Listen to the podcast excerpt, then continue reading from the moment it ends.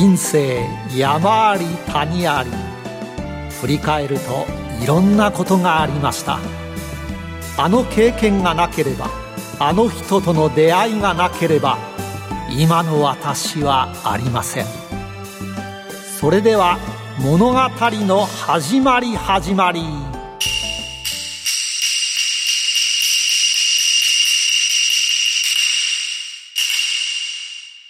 企業トップが語る人生波乱万丈。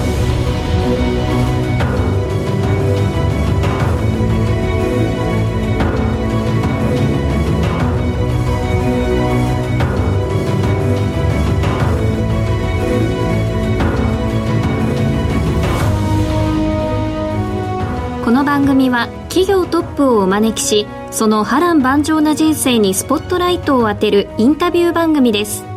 トップに上り詰めるまでのライフストーリーからどんな人生のヒントが得られるでしょうか。進行は辻るなが務めます。それでは番組の案内人をご紹介します。財産ネット企業調査部長藤本信之さんです。毎度相場の福の神こと藤本でございます。まあ、今日から真相開店ですよね。はい今日からこの番組リニューアルします、はい、先週の放送を聞いていただいた方はお分かりかと思うんですが今日から「星」という言葉がキーワードになります、はい、ビジネス界のスターたちをゲストにお招きし番組オリジナルのスター名鑑を作っていきたいと思います、はい、野球名鑑みたいな感じで作っていきたいと思います、ね、人生の最大の転機を大金星人生を語る上で欠かせないちょっとしたターニングポイントを白星。人生の最大の失敗を黒星としてゲストスターに年表を作っていただいているんですが、はい、今日この手元にある年表によりますと、うん、スター誕生は1965年で京都府生まれ。僕と全く同級生あそうなんですね。1965年生まご自身の人生の金星は26歳の時で起業したことが大きな転機になったそうです。一方で人生のどん底黒星は35歳ぐらいの時。新卒を大量採用するも2年続けて1年以内に全員が退職したことだとか。これはちょっときついですよね。ね。順風満帆なスター街道かと思いきややはり波乱万丈のようですね、うんさあ一体どんなスターが来てくれているのでしょうか？この年表は番組ホームページでもご覧いただけますのでぜひそちらもお楽しみください。今日のスターにもぜひご期待ください。この番組は証券コード3393東証一部上場スターティアホールディングスの提供でお送りします。東証一部上場証券コード3393スターティアホールディングス。前期2018年3月期は過去最高の売り上げを達成。日本から東南アジアへ IT を通したビジネスを展開中。中堅中小企業向けにクラウドサービスから OA 機器までオフィス関連はスターティアへお任せください。最先端を人間らしく、東証一部上場証券コード3393スターティアホールディングスにご注目ください。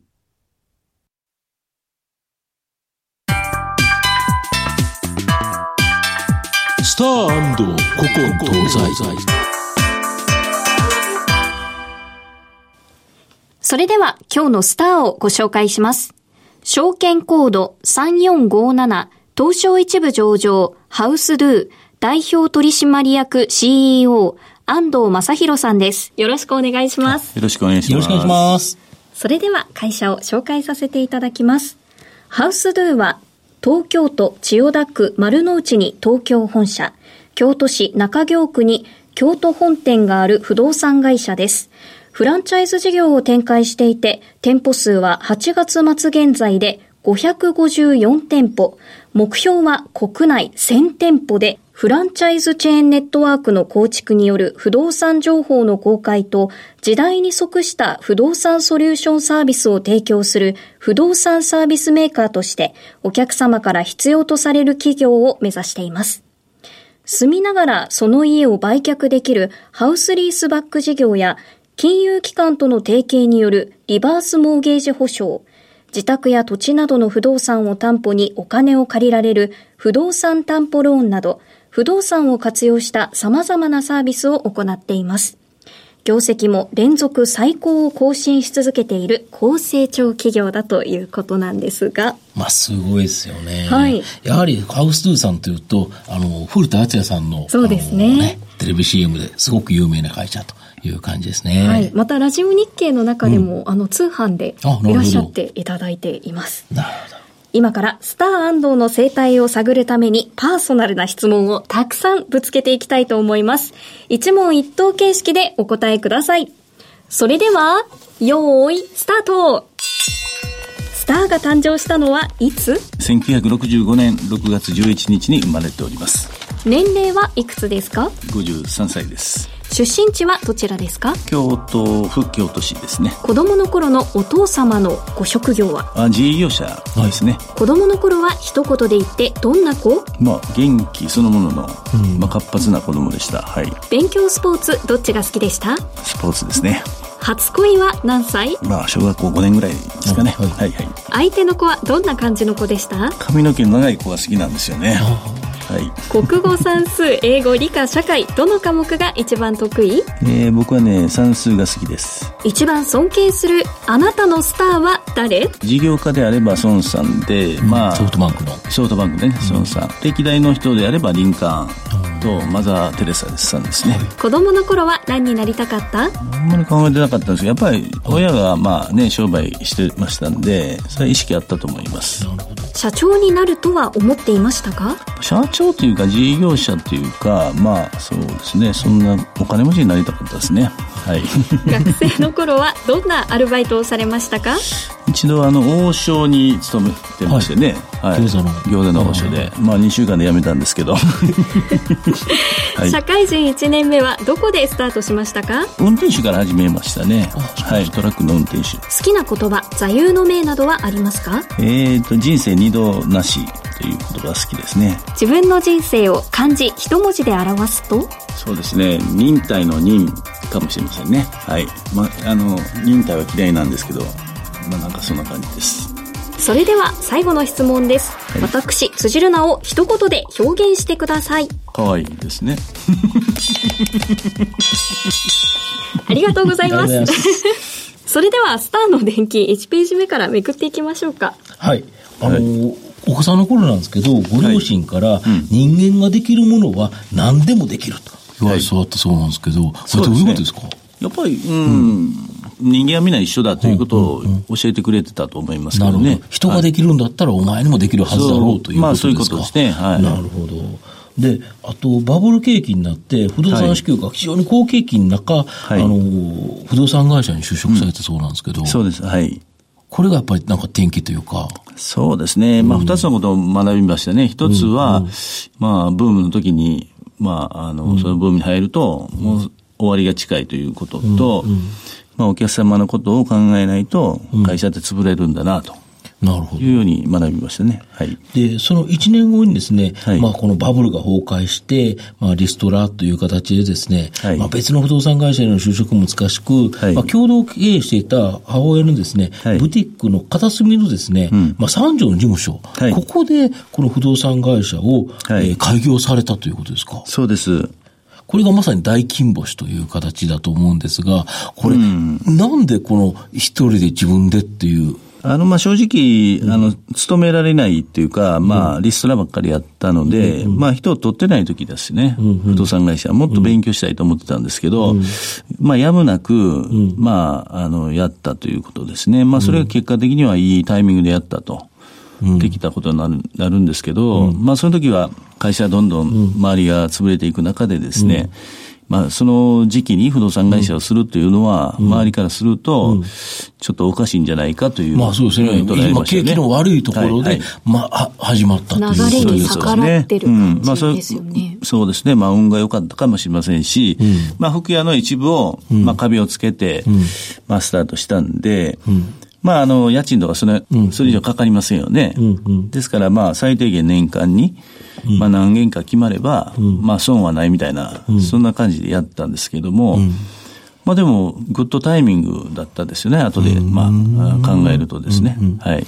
なるほど。これ、そこのところでうまくいった、うん、社長が生まれる一番の理由って何ですか？あの、うまくいってないですよ、初めはね。まあ、1, 年間ぐらいは、まあ、テレビを置いて、本当に暇でしたんですけど、まあ、ただ、あの、私がやったのは、不動産の情報をたくさん、お客様に見せたんですね。それが非常に良かったということです。で、まあ、というのは、まあ、周りの不動産会社は、あまり物件を見せないんですよ。要は、自分が売りたいとか、まあ、これに決めさせたいという物件だけを見せると。儲けの多いものを進めていってですね。まあ、そうですよね。あまり見せないんです。慣習的に言えばそうなんですね。で僕はまあ、一生懸命一件でも売りたいから、たくさん見せ,、見せたんですね。なるほど。それが非常にお客様の要望に合うものの中で、はい、これこういうものかなと。お客さん結構いろんな要望を言うけど、うん、実は違ったものを買ったりもする実際そうなんですけどね。うん、ですから、まあ、たくさん見せることによって非常に逆に効率よかったみたいなね。うん、そこに気づいてですね。で、お客様がすごく喜ぶんですね。なるほど。まあ、そうそうたる企業を回って、うちにも来るんですけど、私が一番たくさん情報を見せると。な,、うん、でなんで安藤さんとか情報多いのですかと。うん、まあ、いつもそういう質問を受けますから、うん周りの業者はあまり情報を見せないんだなと思ってですね、うん、まあその時僕はですね、うん、まあ営業トークとして、まあ実は特殊なコネクションがあるんですというようなまあことを言いながらですね、ものは言いようですね。まああの、見せてたんですけど、まあどこでもあるような情報なんですけどね。はい。なるほど。で、それはだから別に極端にその利幅が高いとか、今これ売らなきゃいけないとかっていう利害関係にあるものではなくて、はい、もうありとあらゆるそこに情報として、まあお客さんが買う可能性がありそうだと思われるものをいっぱい提供したと。まあ、1円でも稼げたらいいというね、うん、そういう思いもあったと思いますけども、うん、まあ、それが今のノウハウになってしまったと。なるほど。はい、これで年表で言うと、ここでですね、はい、まあ、大黒星、黒星が来ちゃうっていう形なんですけど、はい、この新卒の大量採用に踏み切っても、2年連続ですね、まあ1年以内に全員が退職しちゃった。そうなんですよね。これ、かなりその経営者としてはきついですよね。そうですね。ですから、その前に大体経常利益1億ぐらい、まあ、儲かってた時なんですね。はい、で、まあ、やっぱこう、人がどんどん、いい人材欲しいということで、うんうん、まあ、新卒やりまして、うん、まあ、1年目、2年目、今思えばですね、うんうんうん、まあ、いいようなことを言うて採用してしまったと。なるほど。まあ、甘い採用してしまったということですね。うんうん、ですから、あの、うちは結構忙しいんで、うん、来ると、まあ、楽できるようなことを、まあ、ちょっと匂わしてたんですよね。と違うじゃない、話が違うじゃないか、騙されたみたいな感じでですね。うん、ですから、それ2年失敗しました。うん、はい。ただ、ここから3年目の社員っていうのが、うんはい、今もそのハウスでを支えてくれるような戦力になっていったと。ね、なってます。まあ、この3年目は逆をやったんですね。はい。まあ、あの、厳しいよと。はい。まあ、忙しいよと。はい。まあ、あの、でも夢は、夢があるよと、うん、日本ナンバーワンの会社にするんだよ、みたいな、そういう話をしまして、うん、まあ、非常にいい人が逆に入ってきましたですね。逆に覚悟して入ってきた人が来たっていうですか？そうですね。まあ、あの、採用人数はちょっと減ったんですけど、非常にやっぱりこう、当然だなというような方がまあ入ってきたということですね。うん。うん、まあそういう良かったんですね。なるほど、はい、で、そこで収益上がってるんだったら、うん、別にその上場なんかしなくても十分回るわけですよね。そうですね。まあ、うん、私はまあその、これ、まあ30前半の時にアメリカにまあ行きまして、はい、はいアメリカの不動産業を見たんです。はい、そうすると、アメリカの、まあ、不動産業が、まあ、素晴らしい業界だと。うんうんまあ、非常にお客様のことを思ってですね、うん、まあ、情報もオープンだと。うん。うん、で私がまあ営業しながら気づいたことが、うん、実現されてたということですね。いや、これは日本の不動産業界もアメリカ並みにしないといけない。そうすると我々の企業使命というか、まあ、事業して儲けるだけじゃなしにですね、やっぱ企業っていうのはまあ役割があって、まあ、使命というのが見つかったというかね、我々はまあ日本の不動産業を変えるために存在するんだと。だそのために日本一になろうと、うん、で。フランチャイズも多かったんですね。非常にアメリカフランチャイズチェーンが多かった。うん、大手の看板をいとも簡単に借りられると。うんまあ、日本はなかなか貸してもらえないです。まあそうですね。うん、ですからそこのギャップも感じましたし、うん、で私はですね、まああのそういう、うん、えー、アメリカの不動産業界を見て変えていこうということで、それならばやっぱり上場も意識をしていこうと。うん。うん、まあ、私の会社ではいけないなと、うん、公の会社にするべきだと。なるほど。いうふうに、まあ、変わっていきましたね。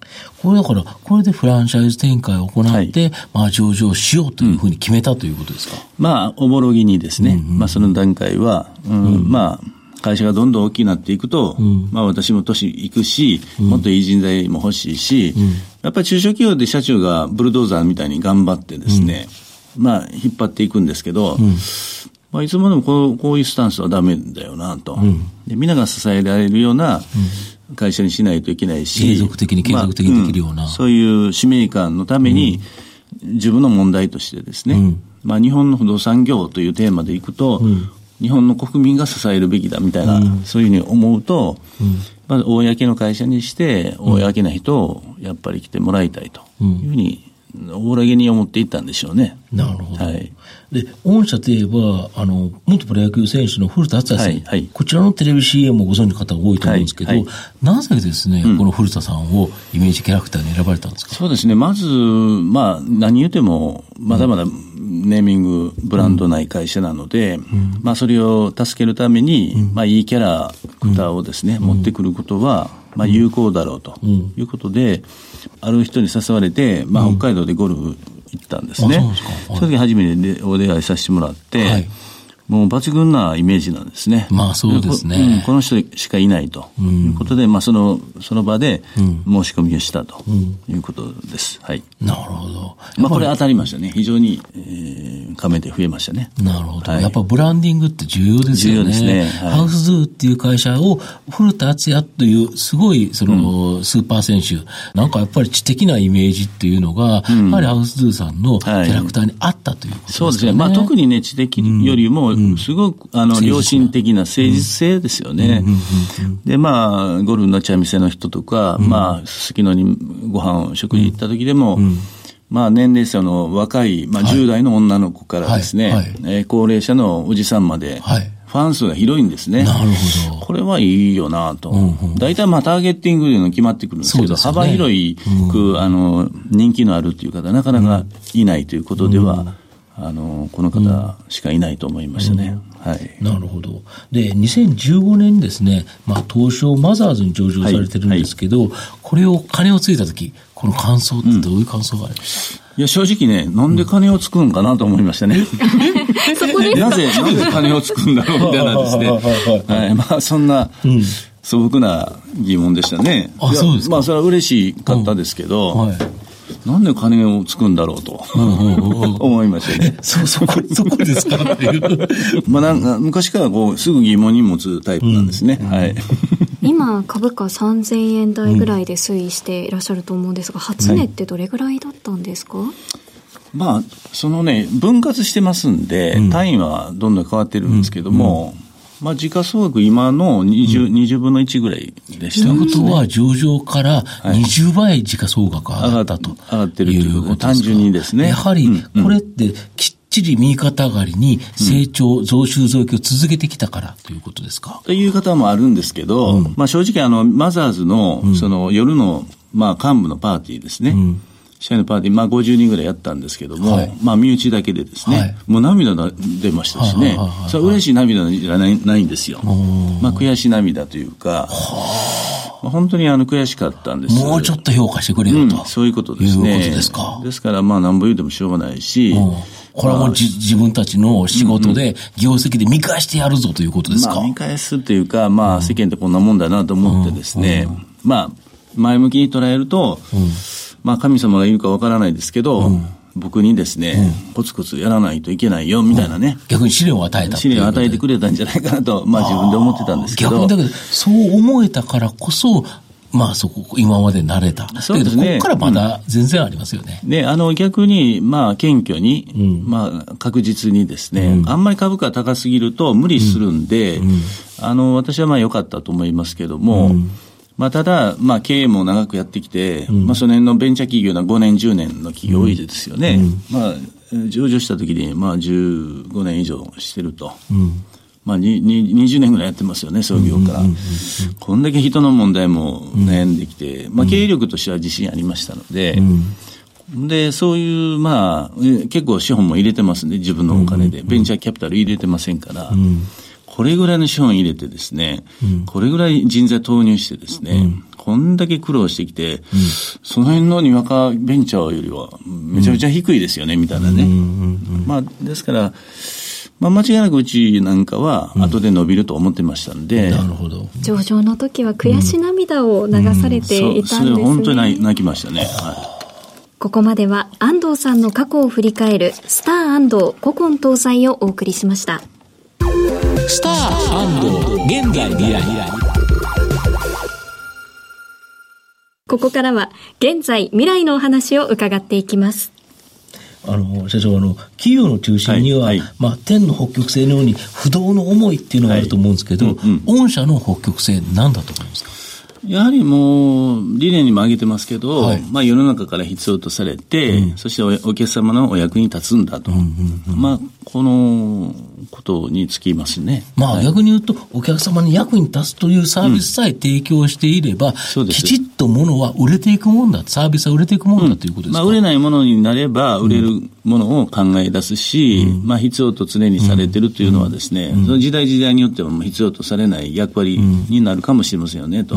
じゃあ次に必要とされることを生み出していかなきゃいけませんし、まあ、常にお客様のお役に立つということは、まあ、商売には基本だと思いますね。そうですよね。御社の場合、本当に今までの不動産会社がやってなかった、はい、まあ、リースバックであったりですね、リバースモーゲージであったり、はい、まあ、この金融に絡ませた、うまいそのサービスですよね。今までなかなかなかったもの。はい、そうです。これを、えっ、ー、と、きっちりとフランチャイズの方に売ってもらえるような形に持っていけるという、うん、なんか新たなものを作り出しますよね。そうですね。まあ、ニーズがあるのにも、かかわらずサービスされてないようなことを常に考えてますので、うんうんやっぱりどうしてお客様の役に立とうということでは、うん、まあ、あの、そういう金融事業もアメリカを見てきまして、うん、非常にあの、潤沢に資金が出てますんでね、うん、その割には日本って本当にこの資金、ね、日銀が本当にお金をすってんのに、末端にお金いってませんから、これやっぱり僕らの出番だと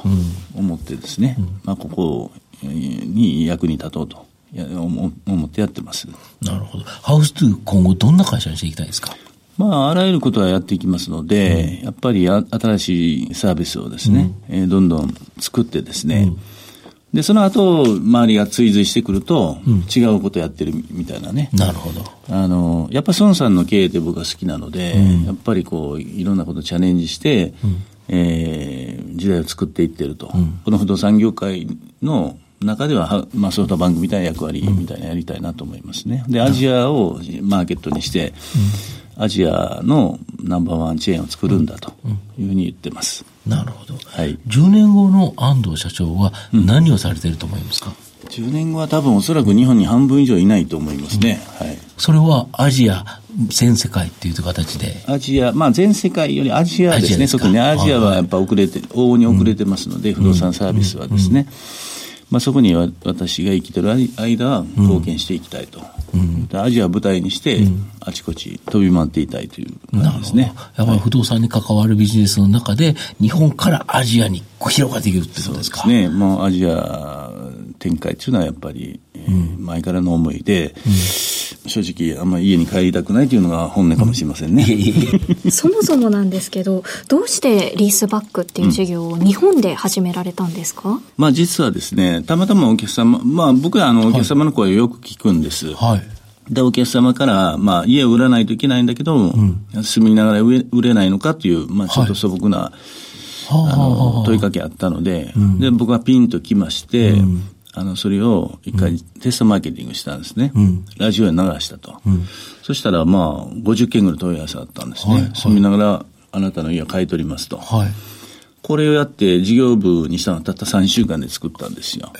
そこにニーズがあったんですね。まあ、そりゃそうですよね。いや自分が住み慣れた家、高齢者になってから、確かに大きな資産かもしれないけど、売っちゃったら、どっか別のとこ住まなきゃいけない。売るけど、そこの家にまだ住めるっていうのは、大きいですよね。大きいんですよね。で、まあ、これはね、いろんな背景がありまして、一つは総量規制いうのがあります。で、まあ、あと、消費者金融はみんな潰れていったと。で、銀行は、まあ、赤字の会社とか、収入のない方には貸さないんですね。なるほど。ここの背景が、まあ、実はあったと。実はそれだけの資産があるんだから、担保は十分なんですよね。十分なんですけど、そこは銀行は貸さないという、それは後で、まあ、分析すると分かったんですけども、まあ、金融システムに問題があると思います。なるほど。それを逆にそれをきちっと御社が解決できれば、できればね。やっぱりそれは、あの、リースバックっていうものが売れていくということですか、そうですね。で、僕は、あの、リースバックに対して手放しで喜んでないんです。はい。これは、まあ非常に、まあ月間今、1ヶ月ですよ。はい、800件ほどの問い合わせあるんですよ。はい。すごい需要ある、うん、あるんですね。うん、でもこれは僕は一つの世の中の歪みの現象だと思ってるんですよ。はい。はい、ですから、あの、本当に僕が本当にしたいのはリバースモーゲージ。はい。っていう、まあ、欧米で言えば、高齢者に対する融資ですね。なるほど。これは健全に資金が出るとですね、すねリースバックは減るかもしれんなと思ってます。うんうん、まあ、それでいいと思ってるんですよ、僕はね。うんうんやむなくやってる傾向多いので、うん、この商売はまあ、うん、いい意味で続けてほしくないなと思ってるんですよ。なるほど、なるほど。ね、おかしいんですけどね、僕が言うのは。まあ、これの本当の本質はですね、うん、やっぱりリバースモーゲージの高齢者の資金が健全に出れば、ここが減っていってもいいな思いながら我々は、まあ、リバースモーゲージの保証事業に参入したと。